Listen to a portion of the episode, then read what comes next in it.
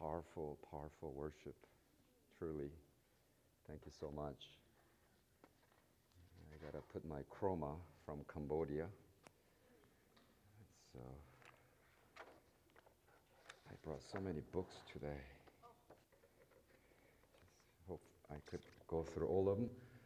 Can you put up the first slide that I asked you to put up?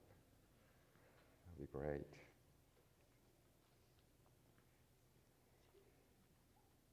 First slide. Oh, yeah. Isn't that cool? I found that picture in the web and I thought, wow. This is word of the Lord from Ephesians 6 16 and 17. Uh, above all, taking the shield of faith, wherewith ye shall be able to quench all the fiery darts of the wicked, and take the helmet of salvation and the sword of the Spirit, which is Word of God. Mm. So good. Let me read that one more time.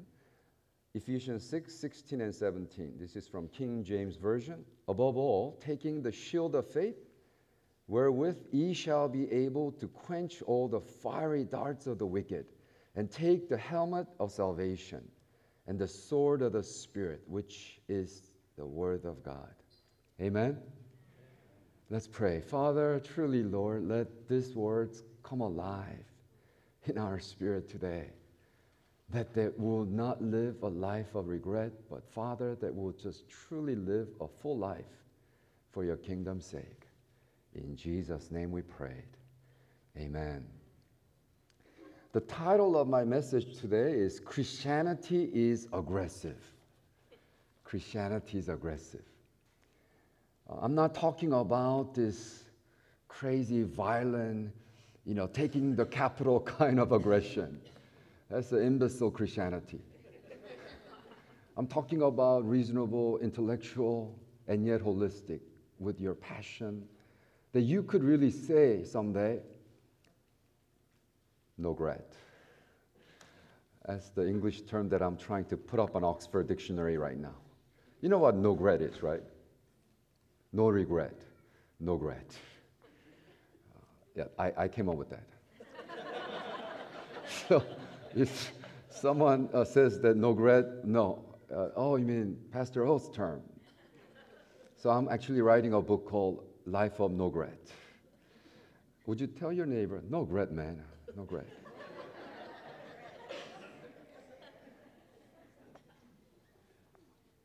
the word says, when you put the full armor of God, this helmet of salvation, the belt of truth, shield of faith, the sword of the Spirit.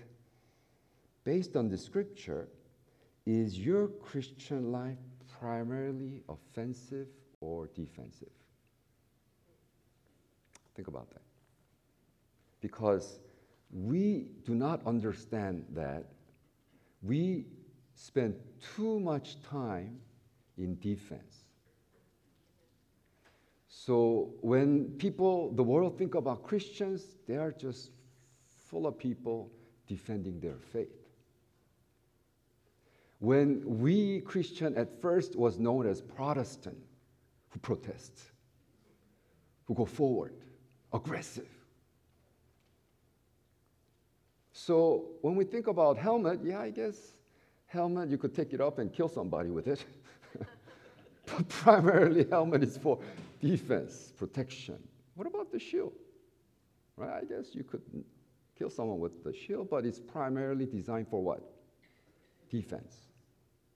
What about the sword? Hmm, never think about that. See, if you're too much into kung fu movie, or oh, one of my favorite kung fu movies, The Hero. Have you watched that Hero? Oh my goodness.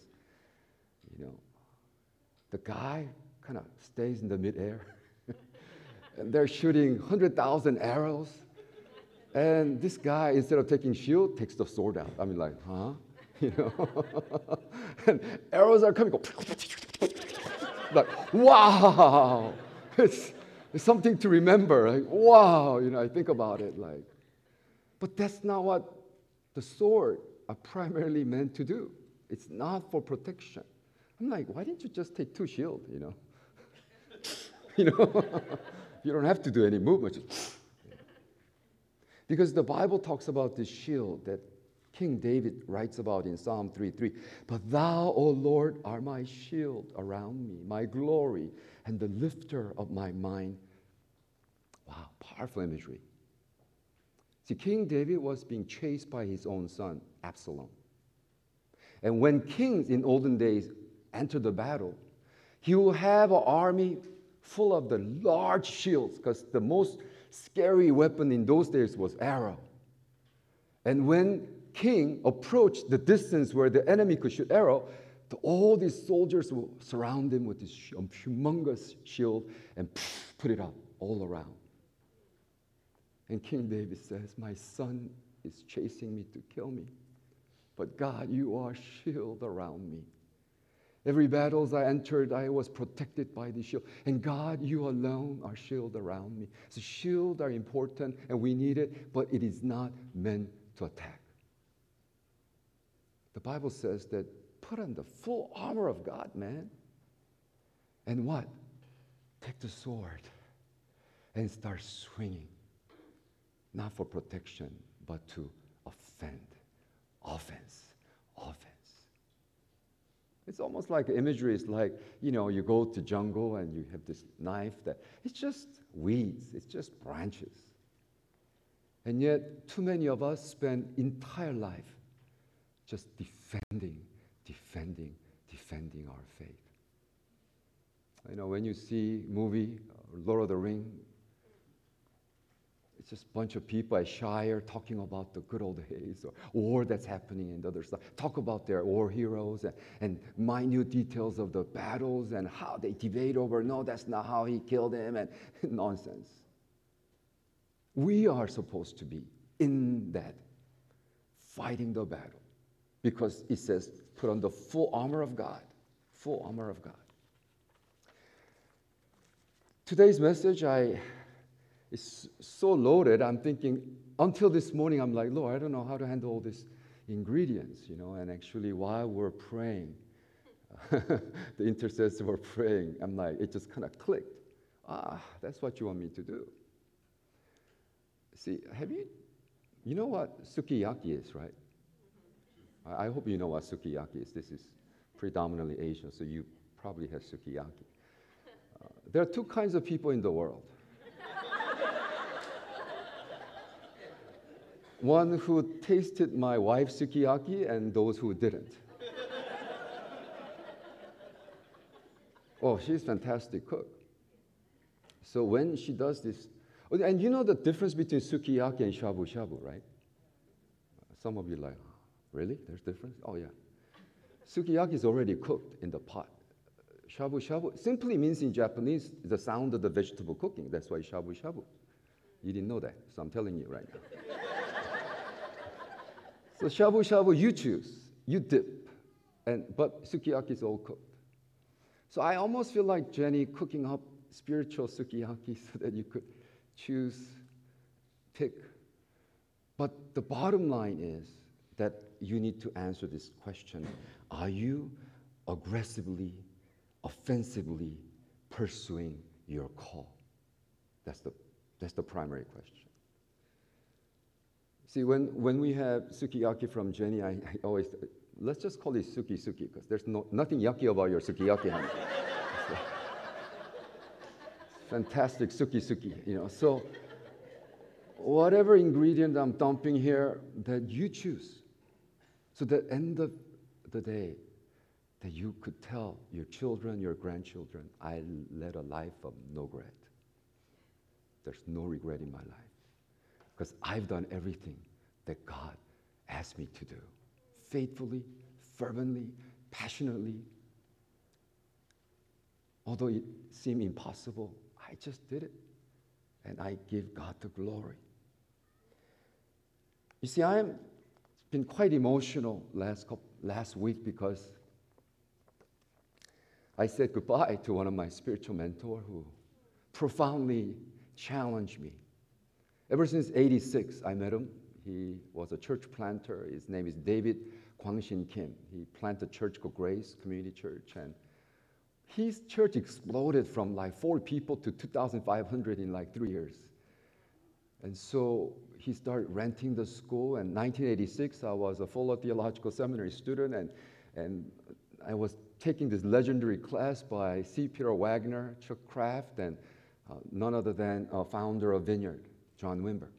Most controversial class at Fuller, 1986. It was a class on healing and work of the Holy Spirit. While I was taking the class, I was given an assignment to go check out the church and see how they grow and how the Holy Spirit operates. 1986, I was 25. And I, I encountered him. Oh, he was a gracious man. You know, if you grow from four to 2,500 in three, four years, then they all gonna call you cult. So that's what they were called, cult. Is in Korean community, Christian community. I think they are cult. How can they grow so fast? A lot of jealousy, a lot of point fingers. And so I remember at age 25, I was asked to do a revival meeting at a college department there. And I did not want to go to a cult and do a revival meeting. I don't want to bless cult people, you know. So I want to make sure that this guy is not cult. So I remember knocking on his office at 4, in the, 4 p.m. and revival was at 7. And I sat down and said, I mean, I was 25, man. I look young now. Can you imagine? this 25 year old man or punk sat down and said, Sir, I would like to ask you a question. How does one get saved, sir? I was challenging his salvation, theory of salvation, or theology of salvation, theology of Holy Spirit, theology of his doctrine on demonology, because that's what he got into trouble with. He just comes out clean, squeaky clean. And then I've known him and he's been mentoring me and But the moment that really changed my life, from being a local pastor to just whatever Lord tells me I'm going to do, It's 1997. 1997, uh, Pastor David took us to four countries or five countries in Europe, or in, in the, uh, the Stan area Tajikistan, Kyrgyzstan, Belarus, Russia. And I remember 97, we, land, or we landed in Russia, we took a train, long Trans Siberian train, and very long, and then we landed and we drove into this village in Belarus. When we landed in Belarus, can you put up the next? And I don't know if you could see that. Well, Belarus is above Ukraine, but Ukraine used to be part of the USSR, 1997. Right? So, USSR, or actually before that, I'm sorry, 10 years prior, what happened was that the Chernobyl blew up 10 years prior to 97. Chernobyl nuclear reactor blew up. You know that, right? It blew up and it went up two miles. The ashes went up two miles up, and the wind blew and dumped all these ashes, mostly in Belarus. So when you see that dark area, that means everything in it died. Everything in it died. You know what Russian government said? 32 people died initially. We drove through the highways over there, and when you drive through those highways, guess what? On, out of nowhere, they put up this huge wall you cannot see into the village. I said, What are those walls? I said, Oh, you cannot go there. I said, Why? Everything beyond that point died. 32 villages and towns disappeared. Everything died. So you cannot enter there. And you see that orange right there? Dark orange? You cannot enter there next 200 years because the dirt, earth is contaminated. Well, after we go to this village, show the map and say, oh, yeah, we're in this dark orange area. I'm like, really? You didn't tell us about it? Why? You know, Pastor Kim is so, it's like, we need to be here. We need to bless these people. Wow. Just There's nothing defensive about his faith. If Lord tells us, we go. See, prior to this, we were at country called Tajikistan, and we're passing out Bible and sharing the gospel. And, and after we came back, he said, oh, by the way, you know that they could legally kill you on the spot. by Sharia law. It's a Muslim country. Said, really? How come you didn't tell us? it's like, well, thanks a lot. I said, this is dark orange area. You cannot enter for next 200 years, but you know that Bible student that you, hire, you train, yes, sir? Or, or they train, so not me, they, they, they train in Moscow. His name is Vladimir, he's Belarusian. Knowing that that land is cursed, he came and planted church, the village of 450 people. Why? Although the government said you could get out, where are they going to go to? Where are they going to go to? That's the only thing they have.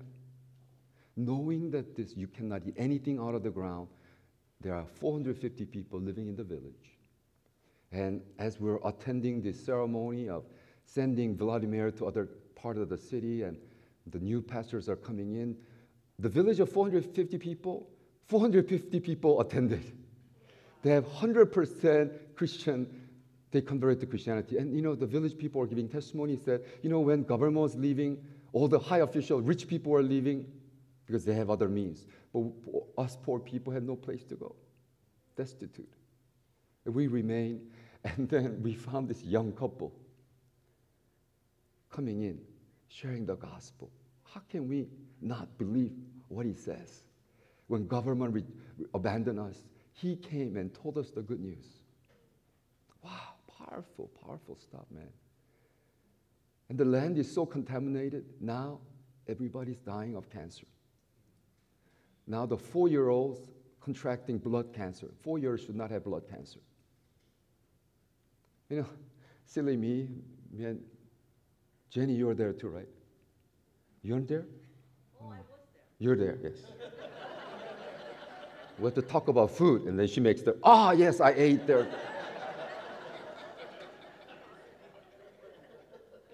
I remember sharing a banquet, and then they said, "Oh, this is a vegetable. This is this is a salad." I'm thinking, turn off the light, see if it glows. You know, I just I just want to make sure that I'm not going to, you know. What really moved me was that this Vladimir planted a church, and after he converted the entire village, said, "This is not right that we stay here and just kumbaya our way, and then we're gonna go to heaven."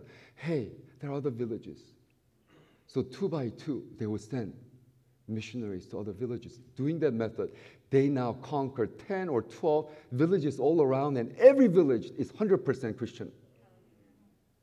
And he said that my work is done here, I need to move on. And then he found out he was fourth stage cancer. Vladimir had no hope. And so he invited this young couple to replace him. And then he says, a few weeks ago, Lord appeared to my, Jesus appeared to my dream. And, and Jesus said, Oh no, you're not coming home yet. You have more works to be done. And he woke up, went to hospital, fourth stage cancer, completely gone. And he said, Lord, thank you. I will continue to serve you. No regret. No regret. I'll be aggressively, offensively pursue my calling. And then they invited younger couple into their village. And, and what really got to me was I was sitting right next to this young couple, just married, no kids, and looking at them, mid 20s, and I'm looking, are you crazy guys? Are you kidding me? You really gonna come here knowing that you may give a birth to deformed child? Knowing that you too may die of cancer. I got all choked up. Ah, you know, 97, I was 36, and it just didn't make any sense to me. I was too, in a way, saturated with this prosperity gospel of America at the time. Like, you have to grow, you need to church, you need to have the biggest church, and, and rah, rah, rah, rah. I remember Belarus don't have hotels.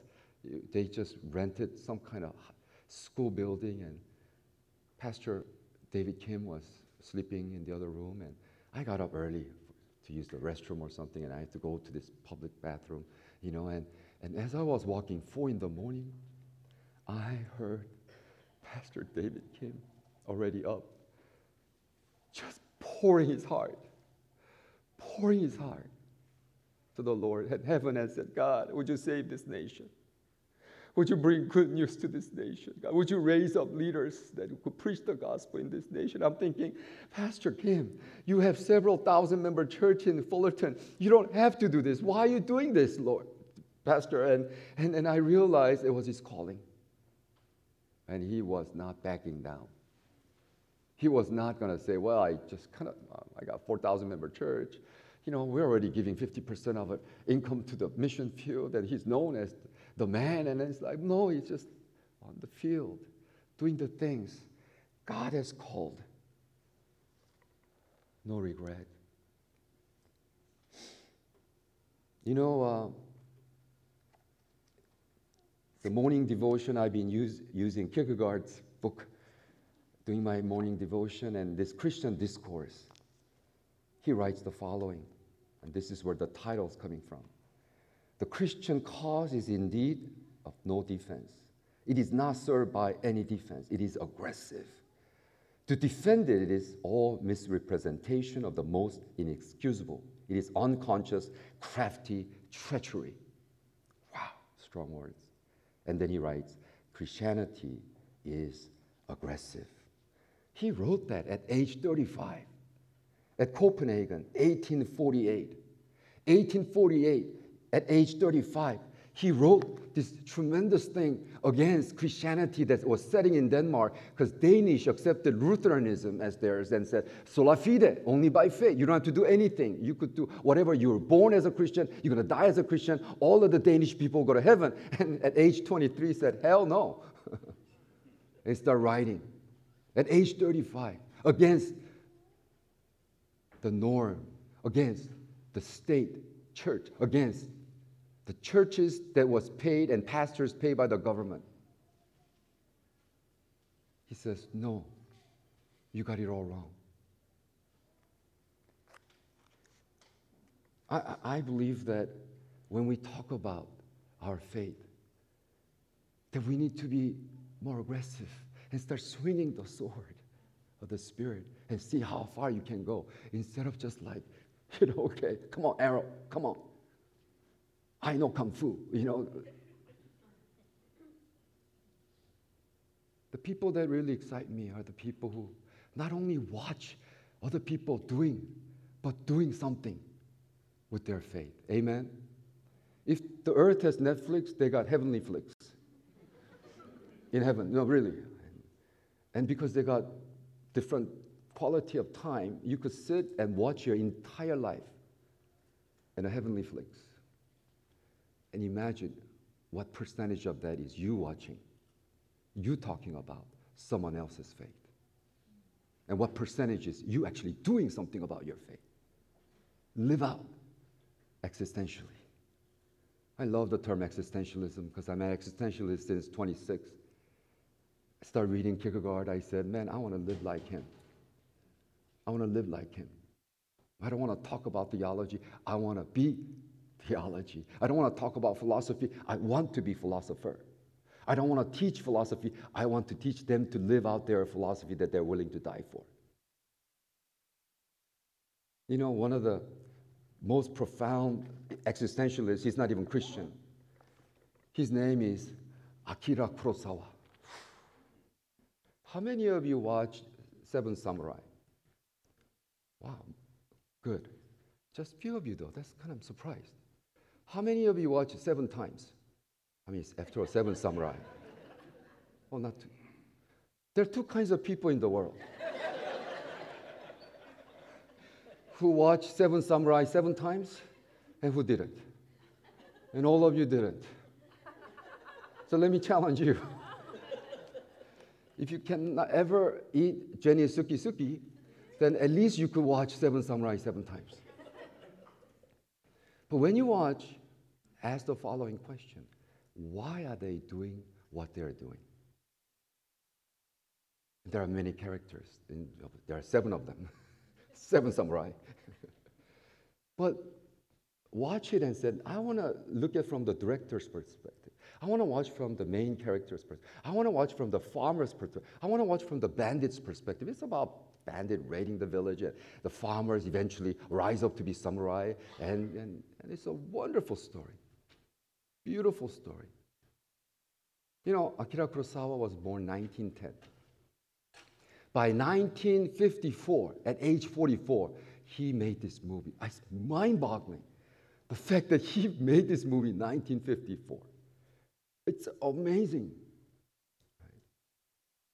And the, the, the stories about this seven samurai enter the village, and the village people says, please protect us from bandits. They come seasonally when harvest time comes. They come and raid, kill, take all our food and take all our women, and, and please help us protect us. And there's that the hero within Seven Samurai. This is one, he was a farmer, was born as a farmer, but he goes up the rank and becomes samurai. Beautiful story, man.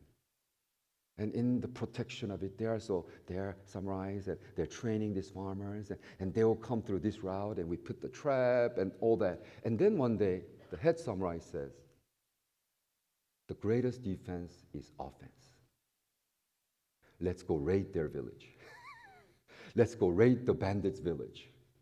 And you know, you should have seen farmers. no, that's not what we're supposed to do. It almost feels like Christians today, oh no, that's not what we're supposed to do. We need to defend our faith. We cannot go to the enemy territory swinging our sword. We need to just keep our faith. The, the, the, the samurai said, No, you get sword, you got spear. when we raid middle of the night, we have a chance. So let's illuminate the enemy at its source. Wow, it's incredible. So actually, all the farmers they train and they go. Middle of the night, they invade. Fire everywhere, screaming and killing. And, and, and, and the beautiful section in that story is there's this Japanese lady who was abducted or kidnapped in the prior invasion and, and her husband. I mean, the fire's going. Let me set the stage for you. The fire's going, and, and this beautiful lady walks, runs out, and then the eyes meet. Her husband, her husband says, oh, "Yokatana," you know. And, and she looks, and she's in love. You know, we got 650 muscles in our body, the face 230. You could, you could, you could say so much with your face. And, you know, like, she said, I love you. No, she didn't say that. I'm just making this up. it means Japanese, I love you. And, and her husband said, I finally. And then the camera zooms in and she looks at and she's pregnant with the enemy's child, the bandit's child. And she looks up again, their eyes meet, and she turns around, jump into the fire, burning house. And her husband go, ah! Wow. That's powerful. See, Akira Kurosawa was existentialist. He read Kierkegaard, and he wanted to make sure that he represent reality of war. And he was intricate work of just showing how real battle is, how real this was. And, and, and I, I just cannot believe that without any computer graphic, he was able to do that. 1954, right? Is your faith that authentic? See, Kurosawa was criticized so heavily and he was only 44 when he did that. And his budget was out of the world. And people start calling him names. And he said he's crazy, he's maniac. There's no way we could afford this kind of movie. And, and yet he said, well, I don't want it then. There's a scene where that in the winter, they're in the horse and they actually catch a wild boar. It took the entire step to live to the mountain and they spent two months just filming that 30 second You know, if you ask him, do you regret any? of There's no regret. I did everything I needed to do as a filmmaker. That when he turned 83, that Steven Spielberg and Lucas, they all respect him, and he wanted to do a thing called Dream, six segment of dreams that he had as a child. And they just gave him money. I said, sir, just go ahead and do it. We respect you so much. But they were so influenced by Kurosawa when, you, when they were young.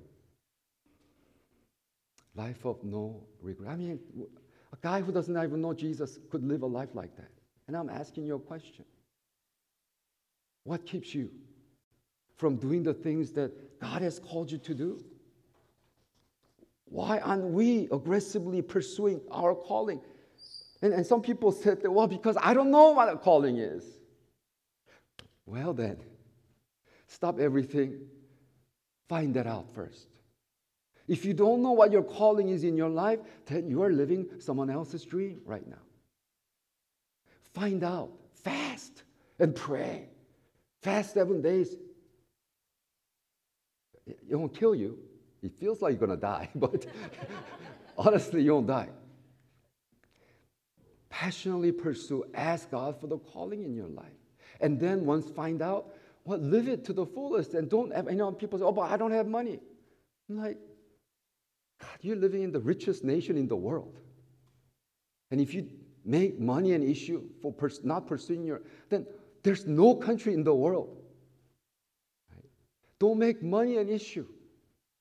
You cannot serve and money at the same time mammon, which means confidence. Don't put money, resource as your God. That's just an idol. If God tells you to do something, just go for it. Just swing. Okay, you know, let's see if I can make next step. See, years ago, Lord started calling me to now I want you to go Oxford and get your second PhD. I said, no, why? Why? I don't, I don't want to study again. But Lord said it. I said, Well, Lord, if it's your will, it's your bill. You pay for it. As long as you pay for it, I'll do it. But you need to do something. Step out. You need to apply. You need to register. You got to know how much you owe.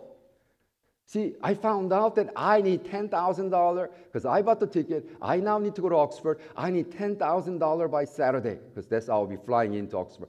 Without that, I cannot continue my education.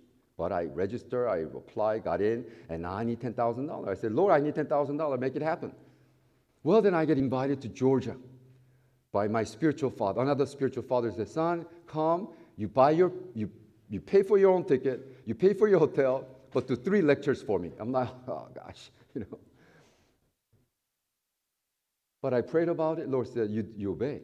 So I said, okay, sir, I'm going to go to Georgia and I'll check in, I'll buy my ticket, I'll pay for a hotel, and I'll three lectures for you, free of charge. And I let my friends in Georgia know that, hey, I'll be in Georgia, man. And one of my good friends said, oh, if you're in Georgia, why don't you come one day early and preach for our church? I said, oh, that sounds great.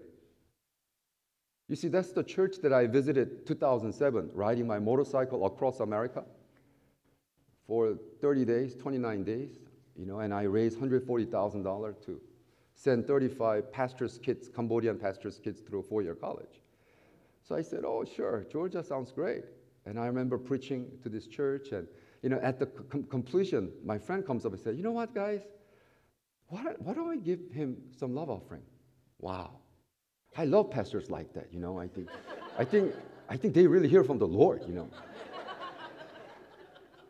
And so $6,000 comes in on the spot. I'm like, wow, it's not even big church. So I got $6,000 check. Monday lecture, Tuesday lecture, Wednesday lecture, Wednesday morning. And I said, but Lord, in a few days, I need $10,000. And it was a holiday and There was like 1,000 people conference, and there were at least four or 500 people at Holiday Inn, large Holiday Inn, Georgia. And so breakfast, you know, breakfast buffet. So I'm, i got my plate. I'm ready to, so excited to eat my breakfast. And there are a lot of people, but there are a lot of empty, empty uh, tables. And the Holy Spirit basically said like this, sit there. I said, hmm, okay, there are other people, but there's four seater, two people are already there. So I just said, Hi, my name is, oh, we know who you are. We heard your lecture. Oh, thank you. And one missionary from Japan, one missionary from uh, Puerto Rico. And at the completion of breakfast, this guy, missionary from Puerto Rico, said, Pastor, oh, this is wild, but Lord's been bothering me all week to give this to you. And pull out a check. For guess how much? Word of wisdom. You guys know this. Did you hear my testimony before? Wow. He had a check for $4,000 and giving it to me. Does it, do you need this? I said, yes. Start swinging. Start moving forward. Don't say the circumstance not right. Don't say, you know, it's not. No, it's just, it's like weeds. You cut. You got the sword, sword of the Spirit. Use word of the Lord. Then I, I really think the really key word today is breakthrough. Breakthrough. And I'm going to invite Jenny up uh, real soon. And if you have a keyboardist minister to us, I really want us to have a breakthrough today. Amen? No regret, guys. No regret. Don't ever say at the end of your life, said, I wish I've done this more. Or I wish I had more resource so I could have done that. Or I wish that I, no. Please, let this be the last day. There will be a breakthrough in your life. Just like that image that you saw. Wow, the shield and the sword is swinging, man and it's going somewhere. And I, I pray that the Holy Spirit, God, will come and manifest, that put things in order, empower you to move, start moving toward your faith aggressively, offensively pursuing the calling in your life. Amen? Amen. Jenny, why don't you come up? Why don't we go to the Lord in prayer?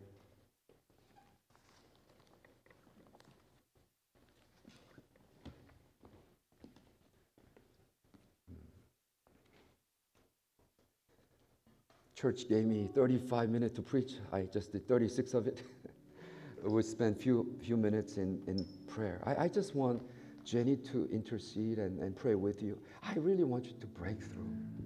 Life is too short to live a whole life and say, you know, I wish I'd done. Let's let's stop watching less and start doing more. Let's start less talking about other heroes of faith, but become a hero to your grandchildren and your children and, and to your peers. Doing something that people say, I cannot believe they did that. It must be God. So, Holy Spirit, God, we want to have a breakthrough, Lord God. Hallelujah. Why don't we pray? As I was listening to Bob's message, the last part, I feel like the Lord was impressing that that we are on the winning side. Yes. That if we thought that the battle is on the losing side, that our side is the losing side, there is no hope, there is no power, there is no ability no matter how much we try, our team is losing. But this is exactly the opposite of what the Lord is has given us. The victory is already won and we are on the winning side. So don't trust our perspective, our even our experiences. The Bible says that we call on the rock that is higher than us. So our experiences, our perspective, even though it may seem that it is that the world seems to be the winning side, but it is not. This is the faith that we have in Christ, and that we are supposed to move forward. So come at this time that it is not our own individual strength, mm. but because we're on the team that is winning. We are the, in the war that is, is um, moving forward, advancing.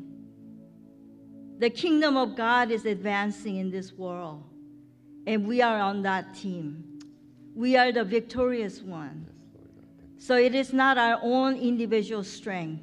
Because I know that sometimes uh, we can say, oh, it's, it's because it's Pastor O that he has all those miraculous things happening to him. No, this is a principle. It's a spiritual principle that Jesus has showed us and told us that you can do more than I can through the power of the Holy Spirit.